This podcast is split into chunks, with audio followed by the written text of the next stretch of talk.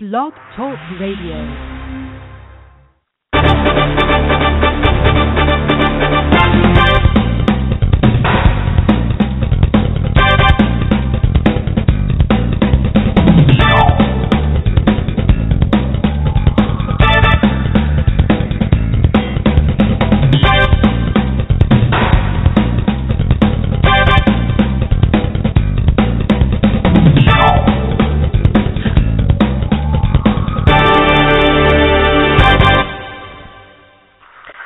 That time again, and guess what? It is Sunday, the uh, February 8th, and we are on live. This is KWAD Radio. And uh, this is Alan, Alan Jo show, and Jo and, and Jo is here. That's me. And Al is getting ready. So while he's getting ready, uh, we're going to go over the calendar and talk about things that are coming up here. So, we have some exciting things happen this weekend on space, and we definitely want to get to that. But before we do, uh, while he's Mr. Al getting set up, we are going to go over some cool stuff that's coming up um, real soon here, like this next weekend. so this next weekend, the 13th, 14th, 15th, just in time for Valentine's Day. Uh, amazing Arizona Comic Con in downtown Phoenix and we're excited to be have actually have a space out there. Uh, to be WAD Media as well as uh, is Arizona Publishing Services, and we're going to be in space number 19. So come on out, and we're on the far left of the uh, convention center of the vendor room, and come on out and uh, find out what's going on. Uh, we'll be doing shows off and on all, all weekend uh, with our authors and other people we can possibly ramrod and and coerce to get over to us and we can talk. Or I can just do what I usually do, which is take my laptop and walk around and really harass people. Always popular. so we're going to be there. And uh, of course, we'll be doing the show again on Sunday the 15th at 7 o'clock. And we will be on the very tail end of um, of the con, and we'll be really hard pressed to get here in time to be able to do anything. But we're going to see what we can do as far as either seven or, or perhaps push it back another hour for eight in order for us to be back from the con in time. Um, and let's see, we're going to be on the 21st. 21st, we've got the publishing and marketing meetup for authors. That's uh, something I do uh, every month or whenever I can. Uh, that's the third Saturday of the month, 12:30 to 2:30. And need more information about that? Definitely get a hold of me. This is through Meetup.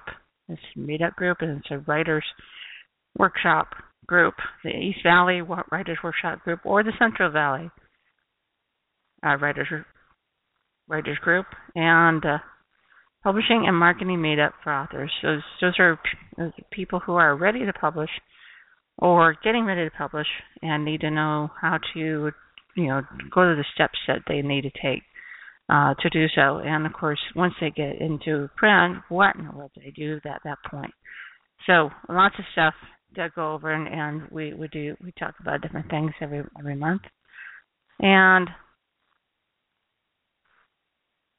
We've got a lot of other things going on. That's some things that we can't say anything about. But on the 22nd, on Sunday, we got a special Hey Girl show. Hey, and uh, we got a special guest coming, and we'll be putting that up uh, very soon. I've got the information. Uh, putting up that show later this evening, so keep a lookout. And that'll be starting at 3 p.m. That's going to again going to be a special show.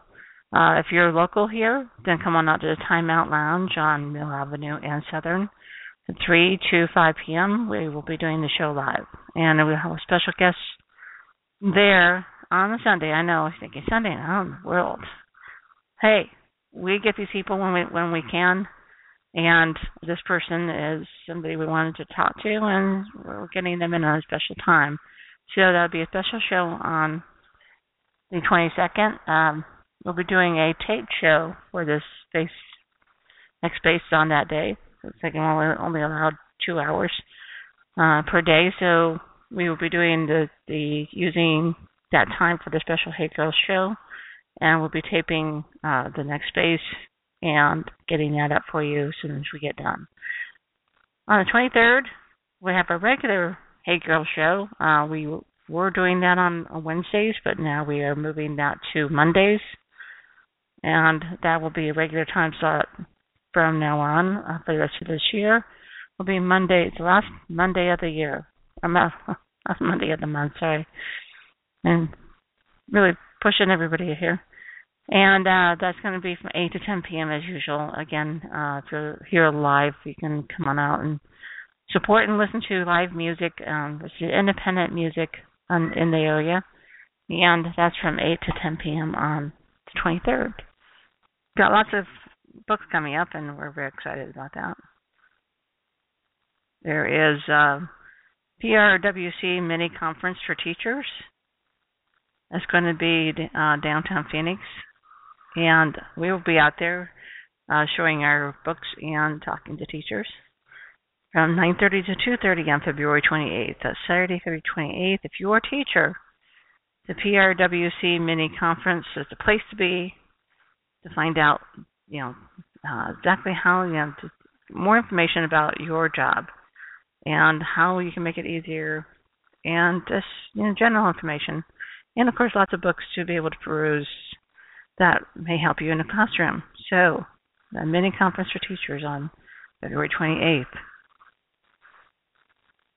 Also, we've got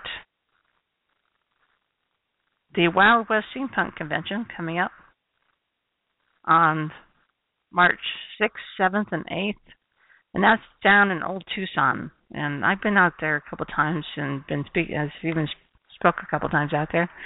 And I have to tell you, it's, it's a lot of fun. Um, you get dressed up in steampunk Western style, and this is Arizona, so you know we do Western well here. And it's a lot of fun because this year is going to be about mad science, and so we've got some things that we're working on with them to bring out and be fun. So if you're into Wild West and you're into steampunk or any of combination, def- definitely place to be out there, Old Tucson. What a cool place to actually have a convention. Also on the on the seventh, uh, we are will be out at Arizona Publishing Services is proud to take out uh, T.M. Williams book signing for the clusters hardcover. The uh, book signing is going to be in Dewey Humboldt Town Library from 10 a.m. to 1 p.m. And that is right downtown Humboldt. Says if you if you sneeze, you miss it. Grab the door. So that's 10 a.m. to 1 p.m. and that's March 7th. And also be in Prescott at the Prescott Library working on final times, but that will be from 4 p.m. until 6. Again, March 7th on that Saturday. Tucson Festival of Books is on the March 14th, and that's uh, March 14th and 15th. We'll be out there. I will be out there. Actually, signing books at one of the uh, locations. We're not sure of the space yet, uh, space number, but when I find out, I'll definitely let you guys know. I'll be out there with books and um, special times from on Saturday and Sunday. I'll be signing from 1:30 to 3:30 both days. Want to talk to me about media? Want to talk to me about books or publishing? Uh, get with me at the Tucson Festival Books, and I'll set a time aside to talk to you about those. So, and the 20th and 21st, Konnichiwa Anime in Tucson. That's 20th through the 22nd. And then 21st and 22nd, uh, DevCon at ASU West. And that's um, all day, Saturday and Sunday. I will be out there actually talking about media, and we're doing a workshop on actually media production. So uh, come on out and talk to us. And on, I know there's so many things to do.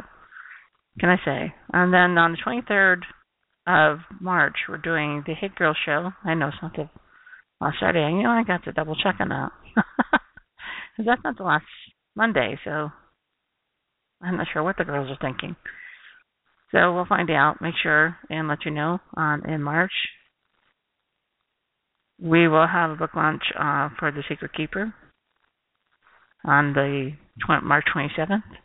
Just in time for Laughing MinCon, which will our good friend out there, Todd Van Hooser, author of ours, uh, Laughing MinCon, March 28th, and that's a Saturday only. Uh, we'll also be out there teaching publishing workshop. So if you want to know more about that, definitely PM me on Facebook at pj.hultstrand, spelled H-U-L-T-S-T-R-A-N-D. That's two T's, everyone. If you don't get that right, then you won't find me. But otherwise, I'm everywhere. Uh, WonderCon is coming on April 3rd, 4th, and 5th. That's not here in town. That's definitely in California. But, you know, it's definitely a, a, a cool con to get to if you can. And I think that's going to be it for now. I've got a lot of other things going up, but you know what? I'm just going to keep you guys on the on the for now. So things going all the way through June. Um, so we're excited to be a lot of different places this time this year. And well, let's see. Let's check in with with uh, Al here. You ready to talk about some stuff? Just about. Just about. Just about ready. You know what we usually do here, and just let you know, this is live. And yes, you can talk, and yes, you can call in. The phone number is seven one four two four two five one four five. The only thing we ask is that this is about man space progress, and we don't talk about religion. We don't talk about, you know, uh, politics. We talk about man space. So with that in mind, you know, if you want to call in, make sure that's what we're talking about, okay? Otherwise, I'm going to have to push a button. And I don't want to push a button. So, play nice out there, people. Again, the guest call-in number is 714-242-5145. Yes, that is long distance. If you have a cell phone, that won't cost you anything. If you are more inclined to uh, just chat with us, so underneath the show information, if you're checked in, you have to be signed in to do this, but there's a flash chat down below. And you are at any time able to, you know, comment or ask questions there, especially if you're shy and you just don't want to. oh, excuse me. Don't want to um, embarrass yourselves, then go ahead and, and sign in and uh, you know give us your questions or comments at any time, and I will route them over to Al. Or if you have something to say to me, you can talk to me too. Uh, just let you know that all the information that that um, Al has found, we uh, share with you during the show while he's talking about it. I will be putting up the links of all the locations where he finds this online. This just helps to validate everything that's been talked about, and you can click on it and go direct to that page and find it yourself. Or afterwards, you know, all that those links are there. Copy and paste them into something before we get in, before we get out, and you can use them at your leisure. If you miss anything of the show, say, hey, you know, you're listening now and you don't have time and you have to, you know, leave and go do something or uh, or whatever. Some shows on that you wanna you wanna listen to. Uh definitely uh this is all archived as a gift that keeps on giving.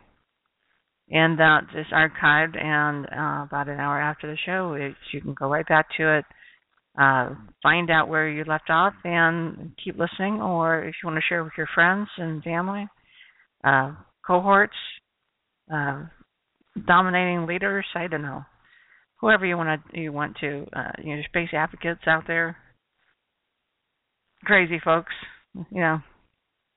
Uh, share the link and they can listen to it at their leisure at any time.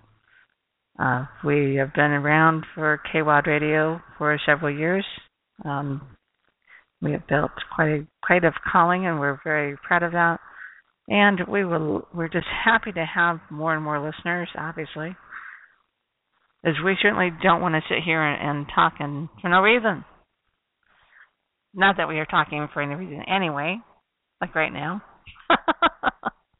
but it's like stretch out the information here so that way Al can get prepared for his part of uh, the show. And uh, you know, I'm just I'm just a I'm just a sidekick. My side sidekick sidekick with the mic. So are you ready? Yeah. Let me get up uh, our links here. That way we can rock and roll it. Especially since I need to log in now.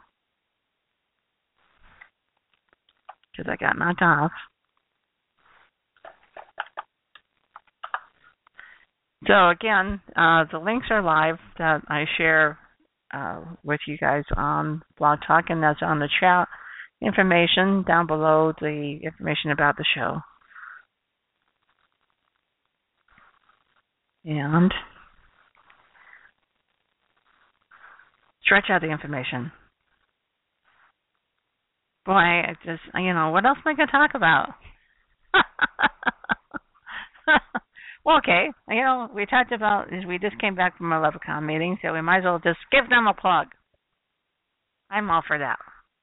Uh, LepreCon is a local uh, fan-run convention and sci-fi fantasy, and um, Al and I are on the board, and we're happy to be there, helping out with the local con because you know I've been going to cons for like 25 freaking years. 24, 25. Who, you know, who's That who's long? counting? I know. Oh my god. I just, and I'm not quite sure why. I must say, I am definitely crazed. I'm definitely crazed, but you know, that's what everybody says. So, um, yeah, that's their opinion. Uh, I happen to like. Weirdo woman. yeah. I can vouch for that. I have to, you know, it, it's the camaraderie uh, in the pop culture community is just, you know, we're all friends, and and if we're not friends, we're enemies, and and that's cool too, because everybody got to have one, at least one. And how many friends? I'm talking enemies, but uh, I, we should all have an enemy? we should all have at least one enemy. Keeps us on our toes. And I think that you know, honestly, every every person and and any business needs to have some kind of competition. Competition, yes. Yes. Now you're thinking, well, enemy is that's not really competition. Well, that depends on how on how you know whether or not you have weapons, and whether or not uh, you know how you take it. So um, I don't consider my competition to be technically um, up my enemies. That's an entirely different breed. But um, sometimes there's, there's people who say they're your friends that are, wind up being your enemies. But you know that's that's a whole different ballgame. Yeah, I'm just I'm rambling here. Are you going to save are. me or not? No. I'm here to do the news. are you ready? Yes, I'm ready. Okay. Well, I've been ready for five whole minutes. no, you haven't. I checked on you. So, looks like we got our our everything working time. We were having trouble last time with the microphone. This time, Yeah, we had a we had had some real challenges last week. It was and and you know I didn't get a chance to check out the audio from last week. Did you? It was in and out. The problem was, I think the mic that we were using just wasn't wasn't up to the Really? Okay. Well, we got we got we got our good mic back. was So subpar. yeah. So, We apologize. right. Are are we ready to get into this? I I've been I've been ready. I've been here. All right. Well, this week, uh, NASA Okay. starts our starts our, uh, our our tally list this week. Um, commercial astronaut flights from the space coast risk slipping beyond 2017 without a significant boost in the budget to develop private rockets and spacecraft. Now, NASA said this um, in a meeting uh, in a proposal for um, $18.5 billion spending plan for 2016, which would increase support for the Commercial Crew program, which is led from Kennedy Space Center by 50% to 1.2 billion overall. Charlie Bolden, NASA administrator, said he was optimistic Congress would support the request after this year approved the program's highest spending level yet of $805 million. Now, he said that uh, that was an indication to him that they now understood the importance of it. The one thing that everybody wants is they want us off dependence on Russian launch vehicles and Russian craft to get our crews to orbit, he says. That's 2017, and we're going to do that. Now, last last September, NASA awarded contracts worth uh, 6.8 billion to Boeing and SpaceX in order to get the crews flying to the International Space Station by 2017, ending the reliance on Russia. So the budget increase for next year reflects work that those companies have planned in those contracts and so forth. Um, now, in addition, um, NASA also turned around and this week issued a sole source notice for six Soyuz seats to go to the ISS. So, hedging its bets on commercial crew, NASA's Johnson Space Center on February 6th issued a formal notice of its intent to buy six more round trip seats on Russian Soyuz spacecraft bound for the ISS in 2018. Now, notice I said 2018.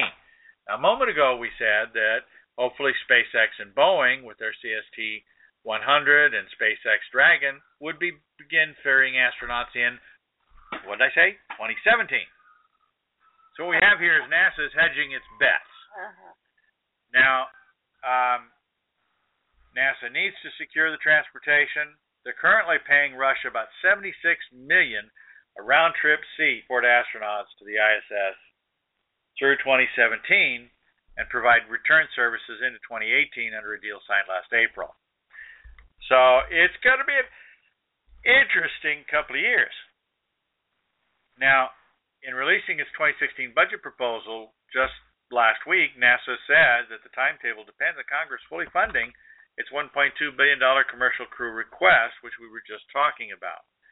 Now, that request represents an increase of, as I said, more than 50% from the $805 million Congress approved uh, in 2015. Now, she's going to be putting up two links for you there. The first one goes from Florida Today, which is the first article I was actually taking notes from, and the second is from um, uh, SpaceNews.com. Already up. And there we're talking about the same issue. So check both of them out. There's a lot of each each article brings up some some differing perspectives on this. So check them out. It's it's it's it's kind of it's always good to get different perspectives on things that go on because it helps us understand what it is that's going on. Now, moving to international news, the European Space Agency is getting ready to launch uh, a small reusable spacecraft that's due to make its first test run beyond the atmosphere just next week. Wow. Um, now, what this thing is is it's actually a version of a miniature space shuttle. Wow. They took the lifting body concept made something that was much smaller, called it the Intermediate Experimental Vehicle, and it just happens to be about the size of a family car, shaped like a cone, again for the lifting body structure, and similar to NASA's shuttle and the military's X-37B space plane and the Dream Chaser. So, you know, it's interesting that they put this list here because um, the ISX or the IXV, I got to get it right.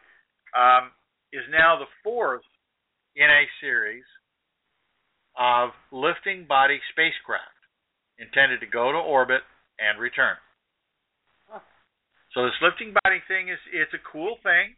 Uh, the military's X-37B has been in the news several times over the last year or so, going up, disappearing into the ether, and hiding itself up there. Not none of us knowing really what it's what quite it's doing other than floating around in space. So um, but they're testing this shuttle. The, the article gives a nice uh, picture of the IXV space plane. Um, they even give you the ability to uh, size it up a bit. And they say it's different from the capsule. Um, the lifting body shape allows the vehicle to interact with the atmosphere, generating lift like an airplane, but without the wings. And this is this allows it to be guided during reentry, allowing for a more precise point during uh, reentry and hopefully a much more precise landing point. For its debut run, it'll go up to about 100, 250 miles, about as high as the ISS, um, and be launched uh, on the 98 foot tall four stage Vega. So they're estimating a launch on February 11th. So we'll look forward to seeing that successful launch. Uh, still in international, China's rocket plans reveal a very ambitious program.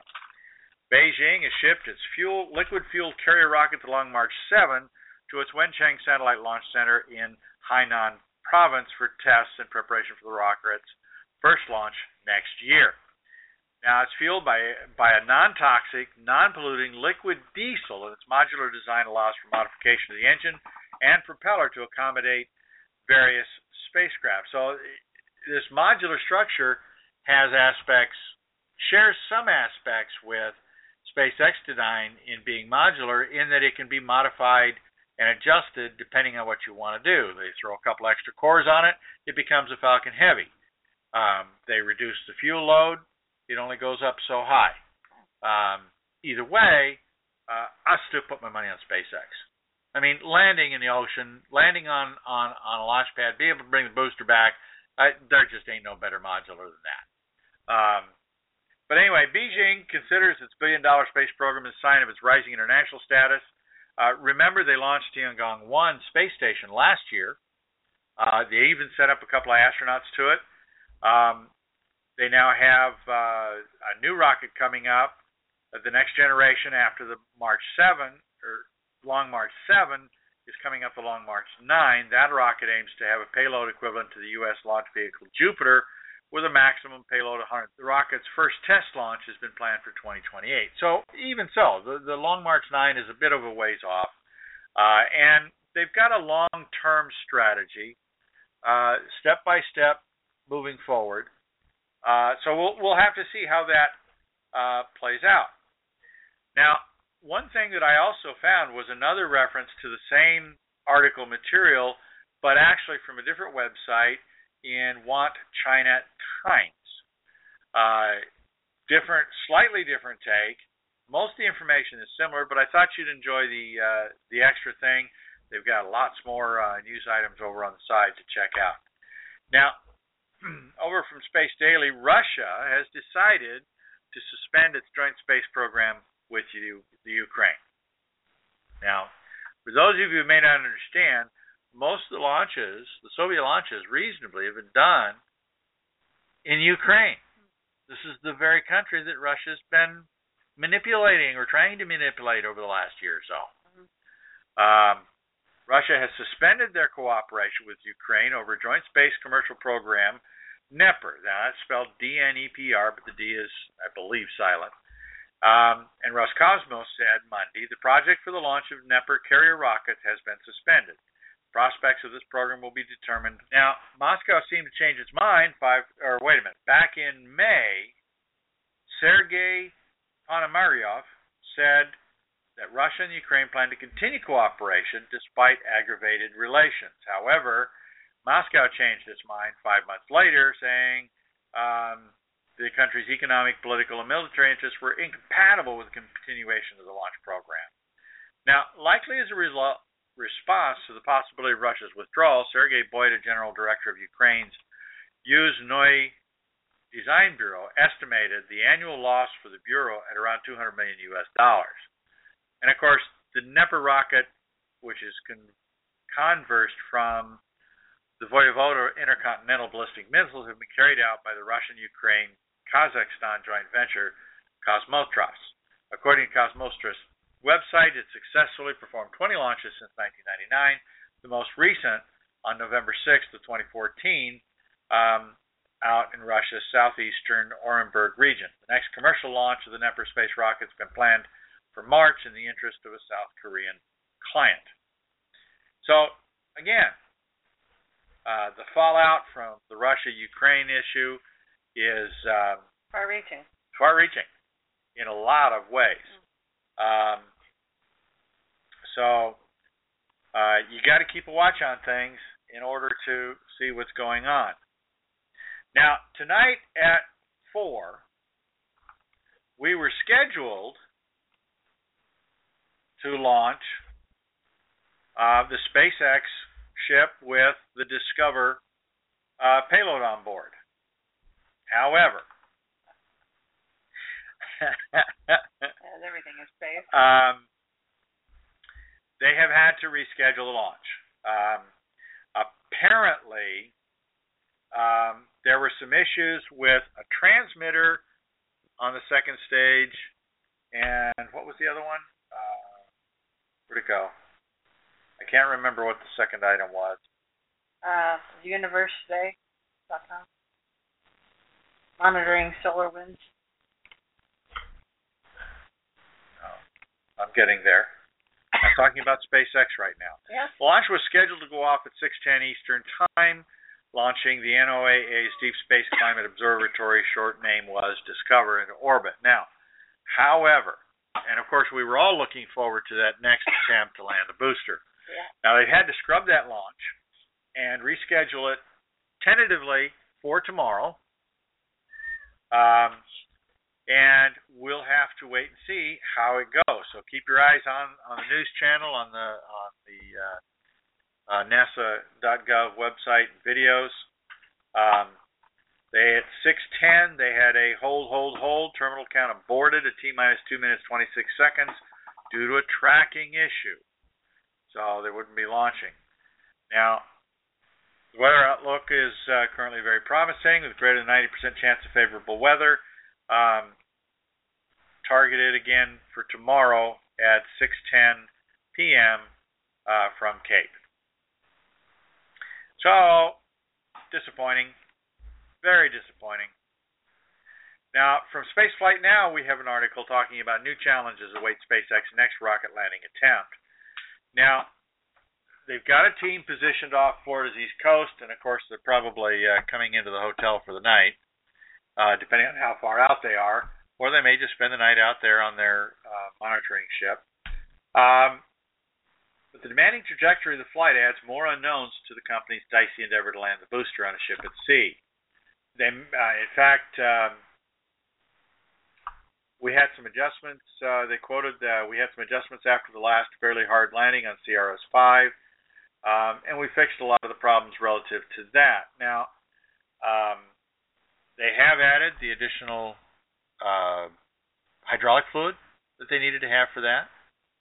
Um, and they addressed some other issues relative to positioning and so forth. So hopefully, when the ship goes up this time, they will have addressed that. Now, of course, as, as this article talks about, um, the trajectory is going to be a bit different, a little bit more challenging. So it's going to be interesting to see just how well the new fins um, and the additional hydraulic fluid, and as well uh, the adjustments to the ship are going to make that go forward. Now, No, question is, uh, you said that's going to be tomorrow, yeah, but it's that's correct. January 10th. Huh? Where'd you get January 10th? Oh, that was the first one, was it? Oh, first I one was found it on today. specially outfitted barge followed by successful January 10th launch. You're looking at an older page. That's the previous. That was the CRS-5 launch back on the 10th. Okay. You got to hit the arrow to the right to get to the right. I already did on that. That's all right. That's all right. That's all right. Moving on. a little interesting thing goes on. Uh, Elon Musk named the two barges. Now, here's something to keep in mind. How many of you knew that there were two of them? They're constructing They're the second. Well, in a matter of speaking, there's one on the east Pretty coast in the. Atlantic, and there's one on the west coast going into the Pacific. oh, Um, sense. SpaceX is planning on launches from both coasts being picked up and landing on the barges in both oceans. Well, that's This is long-term planning here that Oh, people. I don't think a lot. I don't think a lot of people really figured this one out. I thought. I think a lot of people thought that the barge landings were going to be a temporary thing. But it's important to understand that there's a viable reason for these barge landings. First of all, if they tried to come down straight from orbit and get all the way back range to the land to the launching site, that would take a whole lot more fuel. So obviously they're trying to maximize their They're- location. They're trying to maximize the lift fuel to get the cargo into orbit and reduce the the burn back fuel that brings them back towards their landing site by putting the concept. by putting their saving money. Yeah, see, there you go. Planning ahead. Now there's a concept. You think ah. that sadly, you know, nothing against NASA. But do you really think NASA would have ever tried this? No. I really they don't keep either. Back to the same place. They're always they're always launching from the Cape, and they're going to keep launching from the Cape until something forces and them to do keep something different. landing in the ocean. And they keep dropping the trash in the ocean. You know, so uh, a little Them stuff. and every other country. But you know, I, I have to chuckle at this because um, it, this article particularly brings out the interesting names, and uh the article calls them quirky, that Elon Musk gave to the two ships. Courtney. Um, now, What's one that? of them, the Mike- one in the Atlantic, name? no, not at all. He's in trouble. The full name, okay, the full name Okay. for the barge that is in the Atlantic Ocean. The full name is quote. Just read the instructions. Unquote. Just read the instructions. That's the name of the ship. Now, the the name of the the, the barge that's going out to the Pacific is, and again, it's quote. Of course, I still love you. Unquote. All right. so he's telling the other barge, it's okay to have two of you. I just have on one one on the west coast and one on the east coast. Now, see, I I'm thinking this. Two there's a, different girlfriends. no no no no no no. See, I actually have a completely different perspective here. Okay. This is a couple, perhaps a media movie star couple, who have decided to separate to neutral corners. Oh, one of us just one on the East. Coast, one on the West Coast, and um, the, the the guy is saying just read the instructions. No, Or no, guy- the girl guy- is saying just read the instructions, Yeah. The and the guy is saying, of course I still love you. Uh-huh. You know, but they're both I'm sailing in different sure directions. what the instructions have to do with the loving. I'm not sure if I want to know. right. It just Now- this is say the dubious, okay? Well, yeah. But and now see, here's the thing you got to remember. Apparently, these names come from ships from stories written by Scottish sci-fi legend Iain M. Banks. Um, they come from uh, his. Those are the names of his stories. Those are no, those are the names of ships in the stories. yeah, he's weird. Okay. So I yeah, know a I'm just science fiction authors, and I, I've never heard that one. before. yeah, I, I I hadn't either. Huh. Uh, apparently, uh, he is a, a fairly popular. Um, Well, I've heard Scottish author. but I just I just didn't know he was Yeah. I mean, ships nothing else weird and obscure Uh-huh. like that. in the culture books, both Just Read the Instructions and, of course, I Still Love You are general contact vehicles that appear in the novel The Player of Games. Now, as wonderfully complex and often perplexing characters include artificial intelligence, known as minds. Oh, now there's a new concept. Minds. That control the spaceships, which are ubiquitous throughout the culture series. Now, the sentient minds choose their own names, hence the often unfathomable and frankly weird designation. Um, yeah, I guess so. author of the article goes into some other names that are indeed different, and You'll have to uh, read the article. You'll have to read the article to check those All out. All the more so, reason for you guys to click the article. uh, click Yeah. through, check out the articles, and become Now, where do they find that in case they? It's news.discovery.com. Yeah, I gave you the link, did I? Yeah. Yeah, okay. letting people know who are not who are going to archive us Right. and not listening to us live and get their cool little links. Okay. Right. Okay. All right. All right. All right. Sierra Nevada. Whew. You have to forgive Al. He's Uh, it's been a long day. Very long. Very long day. Um, Sierra Nevada uh, Space Systems and OHB System AG announced the completion of the initial Dream Chaser for European utilization study co-founded by the Space Administration of the German Aerospace. Oh, read the article. Anyway, they announced that the German company and the American company Sierra Nevada have been working for quite some time on a study to see what needed to be done or could be done to implement Sierra Nevada uh, spacecraft, either with adjustments, to ride on uh, rockets from uh, Europe. Um, they supported um, a study confirms the viability of using the spacecraft for microgravity science and ADR, uh, which is active debris removal, and it can benefit the entire international space community with its unique capabilities. Now, we look forward to further maturing our design with SNC as we expand their partnership. So, there again, it's one of the interesting things that I find in the industry today is that a lot of these companies, as the government funding sources are shifting and changing and shrinking, they're finding ways to use the resources that they've built in new and different ways to be able to keep them going and support them.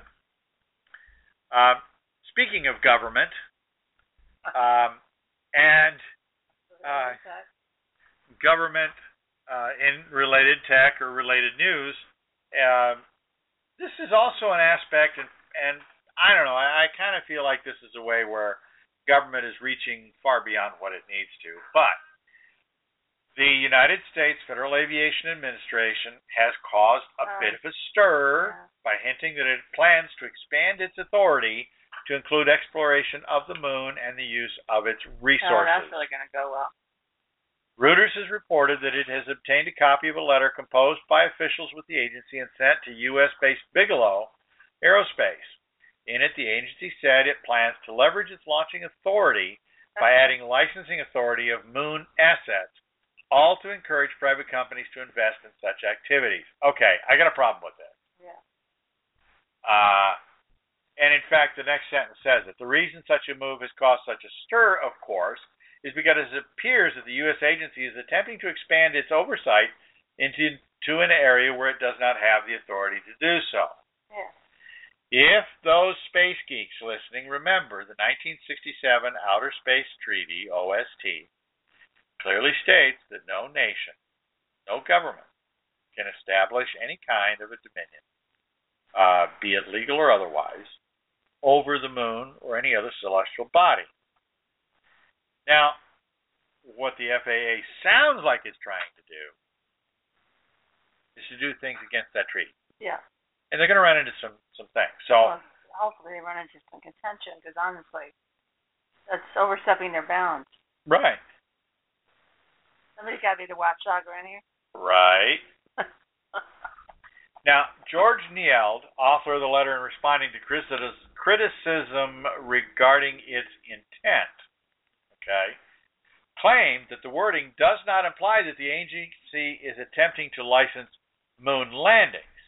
The agency, he says, was merely trying to reassure Bigelow that it would do its best to protect the company's assets once they are on the moon. How in the world are they going to do that? Well, that's the first question that comes to my mind. Okay. While it is clear that new rules need to be written, uh, we'll send Superman. It's, it's, We'll be the new sheriff in town. Yeah, I, I think they're headed for trouble with this one. Yeah. Um, again, any government Lots agency. of the hand. Yeah, yeah, yeah, yeah. now, having said that, the next link, okay, gives us a little more information. Apparently, Bigelow requested the FAA review after completing a report for NASA identifying an uncertain regulatory environment as a major obstacle to commercial lunar activities. Okay, wait a minute. Let's let's stop right here. Again, the United States government, and in fact, according to the OST, no government on earth, according to that treaty, if they've signed it, no government on earth appears to have regulatory or any other authority over anything happening on the moon. What was he thinking? and this kind of goes back to to a commentary I was uh, sharing with our with our listeners some weeks ago yeah. that how would the FAA enforce anything As I said, on people on the moon? Superman, because it's the only person about to get there. well, actually, there is a way. Okay, think about this. Let's let's consider the way that most people are looking at, and I've I've telescope. Yeah, they're going to come over and confiscate your telescope, right? Okay. All right, here's the thing. What they can do is IRS law protects um, income such that if you are employed by a company that exists on U.S. soil, then any income paid by that company is considered U.S. sourced. If you are a citizen and say you just happen to be working on the moon, mining the moon, then the IRS gen- uh, marks that income as U.S. based income, ergo susceptible to U.S. taxes, ergo that employee falls under that U.S. company's jurisdiction, ergo that company being on U.S. soil falls under FAA jurisdiction and regulations. There's the logic. Now, if that isn't chasing your tail, I don't know what is. Especially from a governmental agency that is laying off its people before tax time. Well, I thought all government agencies did that before tax time. Okay, Not when you're IRS. I mean, come on. right. So anyway, It's In the letter- me." all right, let me get let me get on with this so we can move on. All right. In the letter to Bigelow, the FAA's office said it had completed the payload review of a proposed lunar habitat requested by the company back in 2013. Now, the office, working with several other government agencies, I'm willing to bet the IRS was in there, Apparently. um, said it was willing to use its authority to ensure Bigelow could carry out its activities there without interference from other companies licensed by the FAA. Okay, now we got a different picture. So the goal of the FAA is to prevent other companies from encroaching on Bigelow's commercial interests on the moon. Okay, now we're back to the original problem. How's the FAA going to enforce anything other than by docking the companies, pay taxes, whatever? And here's the thing. I'm sorry, but this, you know, uh, there, there's always going to be competition. We just discussed that earlier. That's true. But the problem they're trying to address is basically claim jumpers. Okay? Bigelow goes up there, sets up a habitat. They Uh-huh. got a couple of guys living in the in in the Habitat. in the balloon, Yeah. and they're going out every once in a while. They're doing mining around the the balloon. Some other guy comes up with another ship, lands right smack in the middle of their their base, and starts mining right there on top of what they're doing. Now, currently, even under the OST, there's nothing that any government can do. Right. Right. Theoretically speaking, of course. Theoretically Speaking. Yeah. So this is something that the FAA is trying to address. I just But not again- sure how they're going to enforce it. Yeah, there, there really isn't any way to they're gonna- enforce they it. can they can put out their list What they're gonna they they're gonna pull the they're gonna pull the Enterprise out of mothballs and fly it up. Oh yeah, we like. And again, you know, I, I think you know the one thing about politicians is you got to give them credit. They they they've got this great imagination of how they think they're going to tap into something. so so are you I mean, keep in mind- Superman is not out of the realm of of creativity then. No, not at all, not at all. But here's the thing. It. I knew Here's it. the thing. Although they're going to have to compensate Superman for going there. well, of course. And you know how tight-fisted the IRS is with their money. yeah, yeah. Like they're going to pay Superman to go up and enforce this? I don't think so. his hand said, "Well, thank you very much. You've given of your your time and energy." Yeah, he's going to look at them and uh, blow them down the roadway. Yeah. So- with his X-ray eyes. Yeah, yeah, yeah. yeah. So a lot of a lot of stuff there. Uh, I just I I have to admit the one thing is is that it's just plain laughable Yeah. that the government is trying to assert its influence on a celestial body. Yeah, the thing is that they're, so they, far away. they're going to try. Yes, they're Yeah. going to try. They're going to try, and and they're going to spend money trying, and it's not going to happen. But let me ask you this: What do you think is really going to happen? What do you think is going to involve evolve out of this situation? Say I- say I Bigelow gets up there. Say say Planetary Sciences gets up there. Uh, say some of these other guys get up there, and they actually land on the moon, and they're all staking out their claims. Now, for the first probably 50, 60 years, they're not going to run into each other. right, because there's there's plenty of th- things But when there. it finally does happen, yeah. how do you think the government's going to be well, impinging it, on this Now, stuff? here's the thing: is if somebody finds that an area is more lucrative than another, you think they're not going to go try to claim jump on them? Of course, they're going to. I think there's going to be that potential, Sure. especially as time goes on and more and more people get up there. Right, and they start out talking to each other. Yeah. So, So, there there are some definite issues, Yeah, but you know, there are jerks everywhere. Even Yes, there are. and and here I'm going to turn us back a little bit into history. Okay. Now, in in the American West, the gold the, the the gold rush days, the the settlers or not the settlers, the prospectors ended up banding together and dealing to a large degree with claim jumpers as a group. They became self-policing, and I think more than likely Well, That is- some of them got strung up. Yeah. You know, when you think about the the, Yeah. the laws in those days that started to crop up, And it's were- almost, and I say I stress, almost as bad as horse stealing. Well, yeah, I was gonna say that. Horse stealing You is, know. is was considered really bad at that time. Right. So there's definitely going to be an interesting next 10, 10 and 20 years. Yeah. Uh, I think we're going to see uh, there's a potential to see a lot of things going on. I mean, Um, write about it. Yeah. Yeah. Definitely. I, I can it. definitely see a uh, story on that. Uh, in additional related tech, the ATV from ESA is due to be cut loose from the ISS this this week. Uh, in fact, I think I'm- it's uh, Monday. And what they've done, No, that's it. Yeah, yeah, I'm Look- doing fine. Look, looks almost there. Yeah, I know, I know, I know. Come on, now be quiet so I can keep going. Hey, I'm I'm questioning your lengths here. yeah. Okay. Question everything, right? Isn't that the mantra?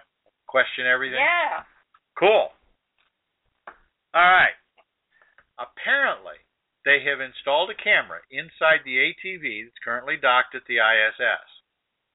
Now, the purpose of this camera is to record the destruction of the ATV as it re-enters the atmosphere. All right. Now, there's a video that if it doesn't go viral, Yeah. I'm going to be surprised. I really am. Sounds like fun to me. Um, Buy popcorn. uh, I really don't think it's going to last. Um, now, basically, Monday, ESA astronaut Samantha Cristoforetti will float into the space ferry to install a special infrared camera. Now, the camera is set to capture unique interior views of the spacecraft's breakup on reentry. The battery-powered camera will be trained on the ATV's forward hatch and will record the shifting temperatures of the scene before it. Oh man! So we're, it's it's not regular view. It's it's all infrared. So we're not going to see pieces flying at the camera and you know body I parts going all over the place and bouncing off of the walls. And, totally ruined your good time. I know. I know. Jeez, I just oh, man. They should have, if they're going to put one camera, they should have put a second visual visual range camera in there. You know, I so we can you see the pure destruction and the fireball coming through the hatch of the camera. You You know, know. let's get the popcorn. Well, yeah. Or roast it right on the remains. the camera is going to be recording around 10 frames a second and show us at least 10 seconds or so of the ATV. They're not quite sure what they're going to end up seeing. Uh, and they call it a breakup camera. Oh, I'm sorry, but that just that phrase got me curious. I can see a new trend so in the media. apparently, The breakup camera. Did you record your breakup?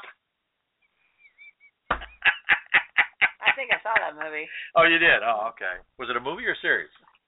No, it was a reality show. Oh, yeah, reality show is every reality show. Yeah. Oh, anyway, the they're gonna they, apparently they're deciding to use this uh, buck or breakup camera uh, on future ATV returns or future other craft returns, and so they're gonna they want to track what it is that's going on, see how it's breaking up, and so forth. Um, so that's interesting little side note. All right. Uh, no, I think the interesting little side note is your next story. now I have to admit that the that the the title of this really got my attention. I don't even remember how I got into this. Insects wear tiny spacesuits for science. Okay, put us on hold here for a second. Oh, What how do am we I got gonna do that? We're getting uh no, I'm not answering. I don't know who it is. I don't answer unknown numbers. Anyway. Okay, insects wear tiny spacesuits. All right. Let's back up a little bit. Okay, the best way to get a good look at an insect is with a scanning electron microscope. They give you really detailed images of biological specimens. Wow, like I really want to. But here's the problem scanning electron microscope has to work in a vacuum. Well, that pretty much means it's a dead insect. Dead insect, right? Yeah. So what they're doing is they wrap them in a substance that keeps the organisms alive without interfering with the imaging process. That is disgusting. Why? It's a liquid spacesuit. What could be better? for insects. What? Well, it seems to work. What's the point here? The idea is to is to get uh, SEM images of live insects moving around, you know, doing the toilet thingy and and maybe eating and regurgitating stuff for their young, you know, stuff like that. I know I saw the cartoon of that one. Space Ghost and his his uh what was it, a praying mantis? right. There you go. Okay. So anyway, um, in their study, they found a way to image the living organisms, of course insects, coating them in a very thin, flexible membrane that they call it a nanosuit. It's like between 50 and 100 nanometers thick, roughly one thousandth the width of a human hair, covers the whole body of each organism. Now, they imaged several different kinds of insects, including the mosquito. And um, they also imaged a species of shining leaf beetle. Getting the insects into the nanosuits was easy. Of course, they simply dipped them into the diluted surfactant. Now, then they shone the electron beam or the plasma on the insect. Now, the resulting nanosuits were hard on the outside and soft on the inside, could repair themselves if the insect's movement broke the surfaces. They were able to take detailed images of the insects without harming the creatures. And that almost all the insects in the study survived the imaging. In ongoing work, the team plans to analyze the DNA of the insects after the imaging to see if the nanosuits caused any lasting health issues. For the insect. Yeah. I would actually be interested to know if the scanning electron microscope did any damage. Well, yeah. And how are they going to tell the difference between anything the scanning electron microscope did and the, the nanosuit? Yeah. You know, or or here's another one. How are they going to know that the SEM didn't trigger a third type of reaction by Yeah, well- reacting with the nanosuit to affect the insect? channel. This is pretty cool sci-fi. I mean, I could I could see. Oh, here you go. Here's a here's a story idea. Are you ready for this? Here's a story idea. They're doing this research up on the space station, Okay. and they're using fruit flies because then they can see the generational stuff because they Right, they, they- they live and die really fast. Right, right. Okay, and so they got a fruit fly, and all of a sudden they notice this errant fruit fly floating around, and they look at it, and it's got the markings on it from the original generation. Oh my goodness. It's a Methuselah fly.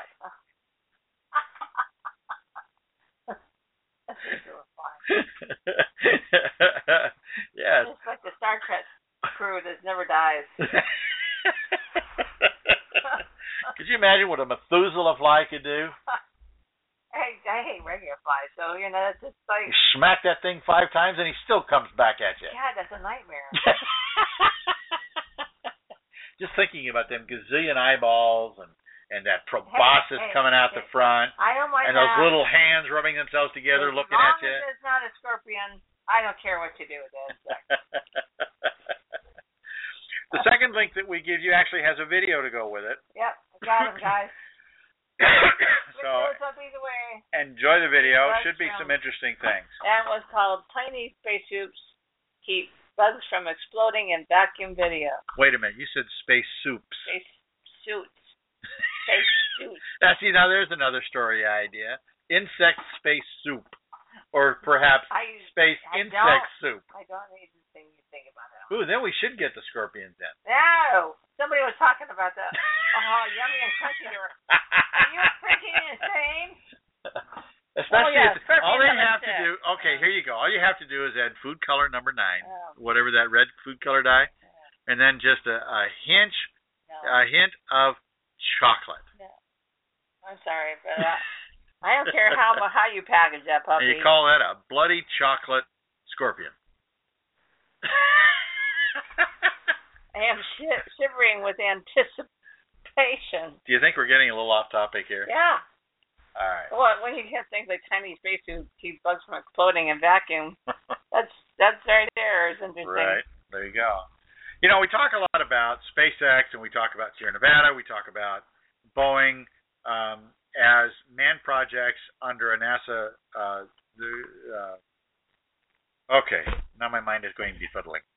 Um, we talk about the manned space side of this, but there's another side that we kind of need to watch in in our um, um, related tech as we look forward. And, and Moon Express has announced that it will continue flight tests at Kennedy Space Center using the newest version of its lunar lander test vehicle later this month. The MTV-1A is an advanced version of the MTV-1X lander test vehicle. Successfully completed a series of initial flights in December, earning the company a million dollar award for the Google Lunar X Prize. Just try saying that fast five times. I know. Now, it utilizes flight software and a number of flight components that will further demonstrate core features of the vehicle's innovative propulsion and avionics, paving the way for the company's goal of developing the world's first private spacecraft capable of landing on the moon. Now, the tests are being conducted at the Kennedy Center um, moonscape area. And they got a great picture here with the thing lifted up off of uh, a bungee uh, from a forklift, and it's actually supporting itself on a tethered flight. Um, now, Moon Express was announced back in December of 2014 as the first commercial user of the Kennedy Center SLF for flight testing and cornerstone movement as a cornerstone movement of the Transformation Center becoming a multi-user spaceport. Now they've shared facilities and coordinated range operations with NASA's Morpheus lander test vehicle and so forth, and the Lunar Catalyst program designed to spur commercial cargo transportation capabilities to the surface of the moon. So these guys are headed to the moon. They're hoping this lander is the first lander on the moon which is kind of exciting given that they've proven it out. Morpheus is a, is a good bit larger lander, so there are there are some competing elements as you were talking earlier uh, in the industry and exposure to move forward, and that is our news for tonight. So well, what I'd like to do? You guys keep hang on. What do you mean, you guys? What? What? What? Remember, what? we always had the extra stuff at the end. We'll do that after the commentary tonight. Oh, we have a commentary. Do we have a commentary? I'm giving you guys a Facebook page in case you need to find out any more information and or want to uh, be on the show yourself, not just this show, but also in uh, our author show or whenever if you're creating something, I want to know about it. You're going into the break time, huh? Hey, I'm Station just expanding. Okay. Expanding.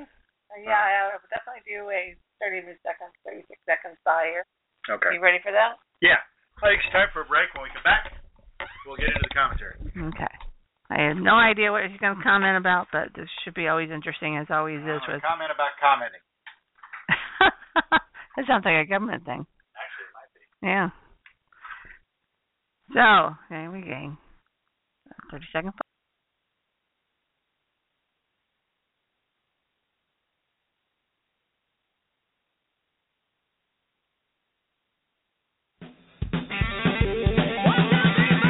Come on out to the Hey Girls Americana radio show, hosted by Song River and Carol Pacey of Carol Pacey and the Honey Shakers. All coming to you live on KWOD Independent Internet Radio, broadcasting from the Ice House Tavern in Phoenix, Arizona. All sound recorded and mixed by Vintage Note Records. Come on out, check out the show, and then visit the website at blogtalkradio.com backslash KWOD radio. We'll see y'all out there.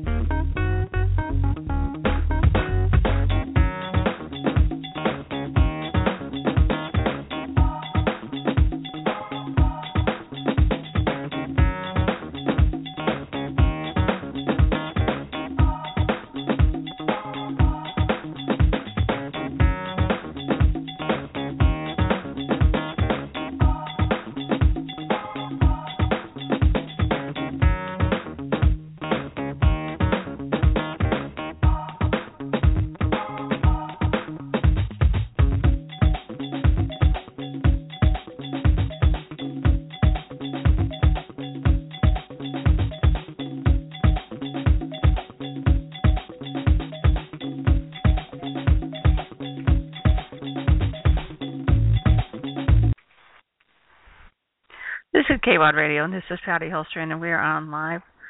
I wanted to go over briefly about things that are coming up. Uh, Amazing Arizona Comic Con is next weekend, uh, 13th, 14th, and 15th. And uh, who are you going to see there? Well, let's talk about that. You're going to see Rob Liefeld and Todd McFarlane. I think most of you who are know anything about comic books, Tom McFarlane's going to be out. Yeah. He rarely ever gets to a con. So, you know, the all the more reason for you guys to be out there. It's going to be a comic book legend, Image Comics, uh, creator Spawn, for goodness sakes, you know. Uh, Friday, one day only signing. So, if you want to be there, Friday's a be, day to be there if you want uh, want to meet Todd McFarlane. Uh, Steve McNiven, He's a Marvel Comics. He's also a comic book legend at Marvel Comics. I think we all know a little bit about Marvel Comics at this point. for those of you who don't know anything about Marvel Comics, please, for goodness sake, get your head out of the sand. Uh, Mark Bagley, he is the uh, also comic book artist, Marvel Comics, Spider-Man, I think we know all know Spider-Man. You want to meet a Batman artist? Well, then obviously DC Comics and Greg Capullo is the person to talk to. He's a crazy man, and you all are going to love him. So if you haven't met him yet, it's time to do so. Kevin Eastman is going to be out there, and of course, you know he's a comic book legend. He's creator of the Teenage Mutant Ninja Turtles, and he's going to be out there Saturday and Sunday only. You guys want to know more about who's going to be out there? You know, uh, there's a place to be right online, Amazing Arizona Comic Con.com. Amazing Arizona Comic. My goodness sakes, you, so many people on here to shake a stick at. And you like to you try. But you guys got to go out and take a look at it. It's got all the Power Rangers, or at least most of them, um, from Nickelodeon. I think you guys remember Power Rangers from Nickelodeon. Uh, got the different Nickelodeon uh, Power Rangers there. So definitely, let's see, was it six of them? Goodness sakes.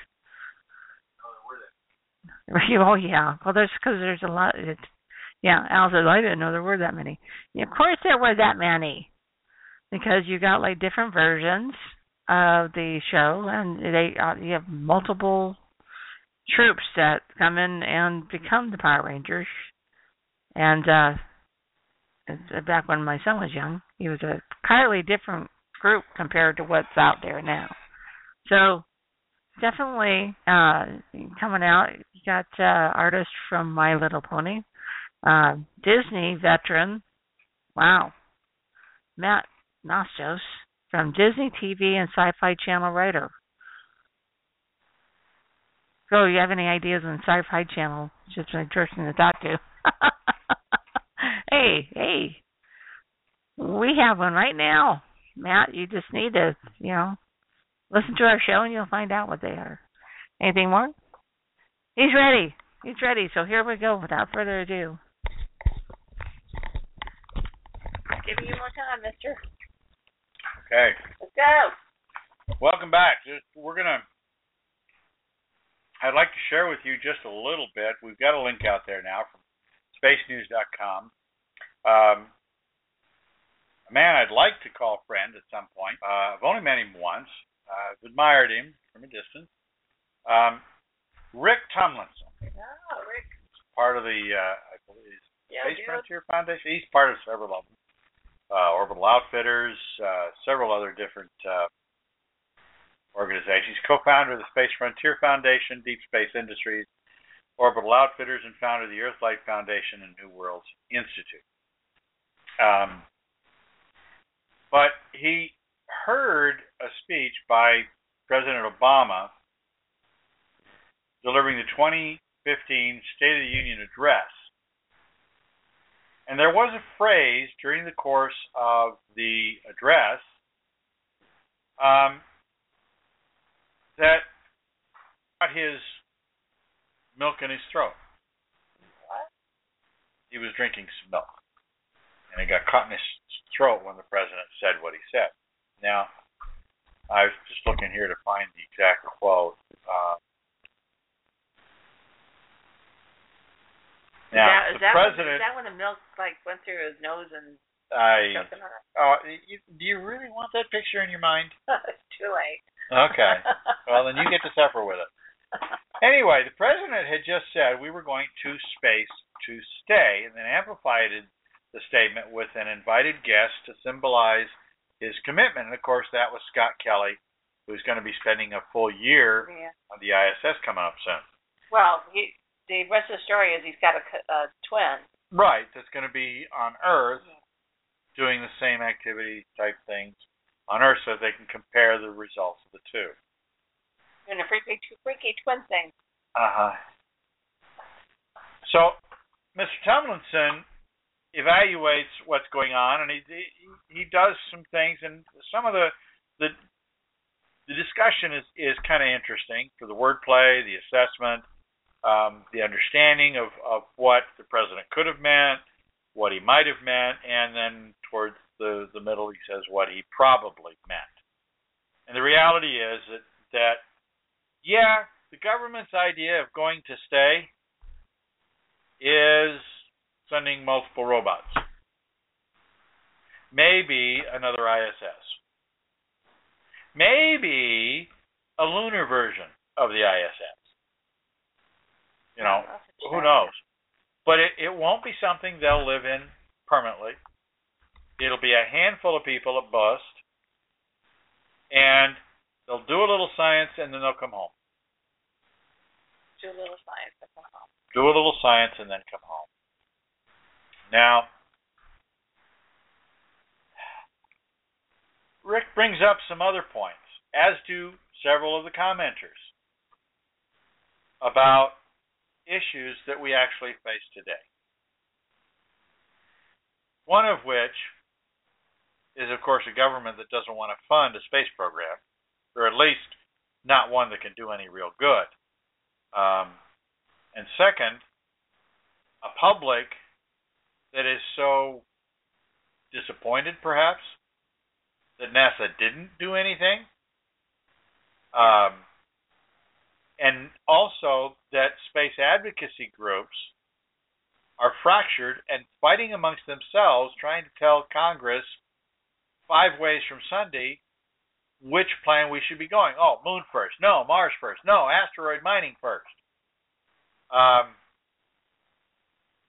and I, I, I sit back and as I and as I read his words, I realize, yeah, okay, yeah, this is all true, absolutely true.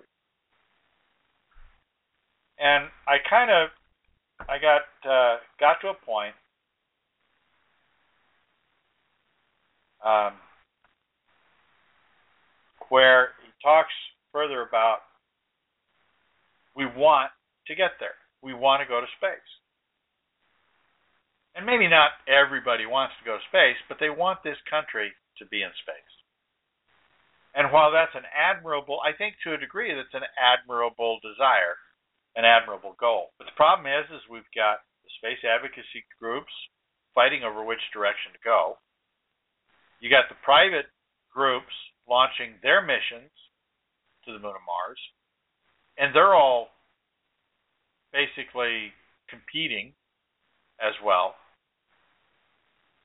And so, you know, I, I have to admit, um,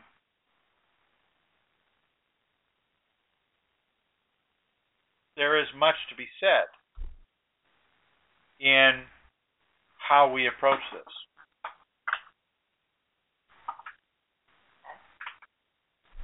Um, In what way?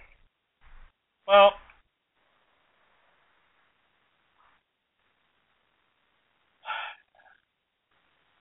the very uh, one of the commenters mentions that if we as a community could come to some sort of consensus, then our politicians would have a clearer idea of what to do. And they need that because most politicians are reactionary, not proactive. And I'd go for that. I still don't think that the politicians would do anything. They'll They say don't- they. Yeah. They'll say they will, but they don't do anything. But let's go back for a moment to the idea that the space advocacy community is fractured. And, and that's a bold faced truth. But also, so is the business community. I mean, look at it. You got you got you got Mars Inspiration. You've got Mars One. You've got uh, Rick Tumlinson's Mars Direct plan, although he's not. Um, he's trying to lobby for that through through NASA. Um, there are several other plans floating out there at different degrees. There is the Google X Prize, uh, encouraging businesses to come up with ways to get to the moon and mine and earn a prize for that. Um, but you know, I wonder. And here's here's just a little what if for you. Okay. What if the Moon First folk all got together? Moon First folk. The Moon First, and they got together and they went over to the Mars First folk, and they said, "Hey, we got an idea. Let's save you guys some money, and let's get started faster by joining forces." What a concept. Well, especially with the next step. When you look at uh, Mars Inspiration, they've they made a great start at raising funds. They made a great start at making the public aware. They made a great start at publicizing and trying to keep the public aware by engaging the public with news and information about the applicants who will hopefully get a chance to go. They did some things really right. But in, in well, they're they're still going. It's just going slow. But they're they're being forced. Um, I don't know if they're being forced, but they're following a path that looks at the NASA way of certification, training, and so forth of all the people and the equipment that has to go. And so we're looking at least 10 to 20 years before they even get anywhere. Now, the Moon First folk, they're not much different. They're still looking at this um, plotting, methodical, slow, snail-driven methodology of getting people into space, which means you got to test and test and test, and then only the people who are five foot six and a half and under 200 pounds and skinny little meat racks can go to space. Skinny little meat racks. They're not really skinny little meat racks, but the the criteria is so specific Right. That the number of people that you can actually send to space is, is really big. Yeah. And then there's then there's the whole issue of this whole not invented here thing. Now, to a large degree, the very level of competition that's happening now is showing up that there are there are niches where a lifting body will do great stuff. There are niches where a capsule like SpaceX and Boeing will work well. And then there's SpaceX other niche of recoverable boosters, which will reduce the costs more. But there's still this problem of fragmentation in the community. But here's the thought. I started with the idea that the moon first folk go over to the Mars first folk and say, hey, what if we collaborated?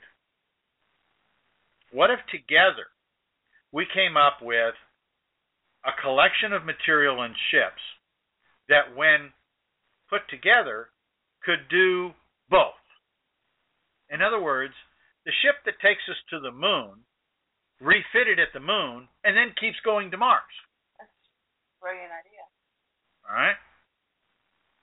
Instead of throwing all these ATVs and HLNs and and Soyuz and all these things down into the gravity well of the atmosphere to burn up, why why don't we put a little ion thruster and send them over to moon orbit so that they can be added to the Mars ship instead of shipping up new stuff?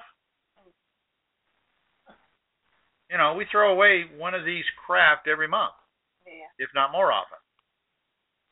Yeah. I mean, in six months, we'd have six modules. You can't build those that fast on Earth. No. It just doesn't happen. Um, of course, I have to admit, though, that probably the biggest thing that's getting in the way of even something as magnanimous as these guys joining forces is the idea that they're competitors. Yeah. Just the thought that they're competitors gets in the way of them coming together and creating a single shared plan where everybody gets what they want. the Mars first folk get to go to Mars. They get to be the first ones on Mars. Nobody's wanted to take that away from them. The moon first folk get to be the first ones on the moon. They get to do the moon mining. They get to do the the import export business to the ISS and setting up the Mars craft to go to Mars. But here's the rub. This is the cool thing. If our space advocates could get off their uh, armchair butts and learn how to cooperate and work together, you know, I'm willing to bet that you throw a couple of media marketing people in there into that mix. Oh my goodness, what sounds that? I'll bet we could be on the moon in less than five years. And Mars two years after that. Hmm. Pretty lofty goal there, mister. I didn't say it was a goal. I said it's a possible. I think we spend too much time in looking at the risks as having to be overcome. Sometimes we can't plan how those risks are going to be overcome here. Any more than Columbus could figure out all the risks he had to overcome to get to the New World. It's an ocean for crying out loud. You stick a boat on it, you ride it across. We've known since Apollo, we've known since Gemini the basic conditions that would be required to go from the Earth to the Moon. Just had to tweak it a little bit to get it right. And what? The Apollo craft couldn't have survived longer? You know, there's a note. Yeah, this this this makes me really wonder about something. Most of the, the ISS, did you know this? The the International Space Station has been in orbit. Most of the units, particularly the U.S. Unity and the Zavada, Zavada, I don't know how you say that thing, have been in orbit for over 20 years now. Now they're starting to show their age. But these modules were designed to last. And they have. Now, another note that I found out just the other day was the Curiosity apparently, and every Mars rover that's up there that has actually done work, lasted five to ten times longer than they expected. And I think that's because they they make the effort to design everything to over engineer because they don't know. If we could just scale back halfway, we'd still get two to three times long lasting equipment and modules, but we could build them a whole lot faster. We could get them up there. We could let people live in them, let people figure out what they need. And one of the things that we already know how to do is we know how to join up Soyuz and ATV and HLN and car and uh, Dragons and and and Soyuz. I said Soyuz. But we already know how to connect them all together like Tinker Toys. Yeah. So why should it be difficult to assemble a ship from the used modules from the ISS that have only been up there a month? They're designed for months at a time.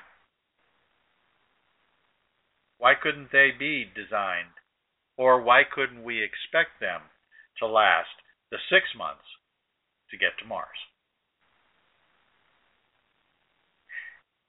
And how much could we accomplish if you took these funding engines that they've all got and consolidated them? How much could we raise towards a consolidated, long term, single mission track of pushing men and women, and eventually children, into settlements on the moon, Mars, asteroids, Callisto, Ganymede, and Titan. And who's to say? By the time we get to Titan, I bet you, I bet you, we got a star drive by then. I figure it'll take us 20 to 30 years to get to Titan. And at the rate technology's been advancing these days, Yeah. wasn't it just 10 years ago that the idea of a warp drive was absolute fiction? Yeah. And now It was Star there's a NASA scientist actually working on it? Well, we knew that was eventually going to happen. I mean. Those of us with a science fiction Yeah, background yeah. and faith in, in humanity believed that it would happen. Now that it is, slow. I mean, we've already got ion drives. We've had those for years. So, whether the government's going to make anything stick, well, sure they will. They'll throw a module up there, and 10 years after they've decided not to go back, they'll declare it as a national park, and nobody's allowed to go near it. like people are trying to do for the Apollo landing site. So, yes, Yes. I think it's a fallacy that the government is going to go stay anywhere in space. And I think that until our groups, our people can find ways to bridge the gaps that they've created between our groups, we're forever going to be squabbling here on this dirt. Yeah. And it's been a problem of the, you know, humanity to dawn of time. If yeah, we all just get along. I don't think we'll ever get along. But I think we can at least learn to cooperate. That would be nice. And if we did, I think we might actually have a chance of reaching some of the scenarios that we've been given, whether it be Star Wars or Star Trek. I think there is a scenario out there that, that we'll achieve. I know we can do it. What's your plan? What do you mean, what's my plan? My plan is to close the show out here and uh, go get me some sleep. Yeah. So, Four hours. you know, thanks guys for joining us tonight. There's been some new, uh, intriguing new things. We look forward to watching the space launch of SpaceX uh, craft tomorrow. Uh, keep an eye on that. Um, and you know, here's here's the thing I'll share with you guys. Uh, if you should uh, find something interesting, and if you're listening to the show and we don't cover it, Let us know. let us know in the chat window. Call us up and say, "Hey, I saw this neat and exciting thing in the news Yeah. that you didn't cover." Yeah. Because I can't hit everything, I know. and every week I go back and I look, "Oh, dang, I missed that. How did I miss that?" Well, we got to move on. Yeah, well, we don't have warp drives. So we can't get everywhere at once. Well, you know that uh, tachyon-based uh, time travel ship that they showed on Star Trek would be kind of cool too. Yeah, it Yeah. blows my mind just Yeah. thinking about it. So, oh, shall we share the idea we that, that I came up with the other day? You that sure that paradox.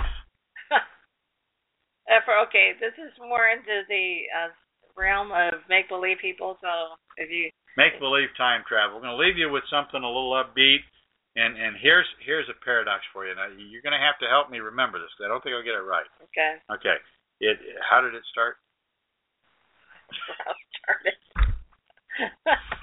What were we watching? Okay, we were watching Voyager last night yeah, yeah. on Netflix, and it was an episode where Kes comes back to Oh, Voyager, Yeah, yeah, that was uses the energy from the warp drive to go back in time to make Voyager get killed off right. and free her earlier self and take her back to Ocampa so that she could develop without Voyager doing things. yeah, So they create this scenario. They they end up killing the older Kes. yeah, So she's laying on the ground. The captain goes over to the to the younger Kes and says, "We need to make this video." So they make a, a, a hollow hollow thing message for the older Kes to find when she comes back in the Yeah, future. she knows what she So doing. fast forward to the future. Yeah. Kes gets comes in, kabam, bada boom. They shut down the warp drive ahead of schedule. She can't get the power to go back in time. There's the hollow video of young Kes saying, "Hey, you came back in time." No, she didn't. Exactly. and it drives me insane. How would the hollow message even be there? So, Uh, and then and and that's not even the best. And then the captain saying, "Oh, I almost forgot." Yeah. forgot what? And if that doesn't twist your brain, think about this. You know, when we talk about people going back in time, the usual goal is to go back in time, set something up so that they make lots of money, go forward in time, get your money, and then live happily, ever after. wow. So I so I says to Patty because she's this big time travel guru geek, Okay. and I says, okay, you got these this this family. They get a chance to go back in time, and when they go back in time, they realize, hmm, how can we manipulate things so that when we go forward in time, there's more money for us? So they figure a couple of things out. They go back to the future. Yeah. They find that hey, it worked. But instead of staying in the future to use their newfound wealth, they take that newfound wealth, they invest it in some technology items, and then they take those technology items back with them into the past. okay. Yeah. Before Yeah. they did the stuff with the money to make more money in the future. And just as So- of these ideas is So thinking about this bouncing back and forth before they did something that actually made what they're doing now possible, how does that even work? exactly. it just boggles your brain and, and just, just Have we folded it. the space around your mind brain deeply enough and created an origami fold? well, anyway, It's a folks, paradox in your own mind. paradox of paradoxes. There you go. And with that, I'm definitely getting punchy. So we're going to call it a night here, folks. Have a great week. We'll look forward to seeing you next week when we can report. Hopefully, we'll be able to report a successful SpaceX launch and landing. That would just be so cool, wouldn't it? That would be cool. That would be way cool. Way cool. And if they did it once, once they get it right the first time, SpaceX is good. You know, once they get it right the first time, they'll keep it right from then on. Yeah. So they learn and they They, oh yeah. size and, and they do it again. So, as I say every week, folks, be safe, be bad, and be good at it. Good night, folks. We'll see you next week. This is KWOD Radio, and you guys had have had time to be able to get your that together and get your all the links that we've shared with you. So if you haven't, you know, definitely click, you know, click and scan and copy and paste them into another file here because we're about to go off air and you won't be able to get to these anymore. I know it's a sad thing, but uh, we are working on a website to be able to add all these links uh, near future, very, very soon, and it has nothing to do with time travel. So, with that, we're going to say this is this is Jo and Val, and this is the Next Space Show with KWOD Radio signing out.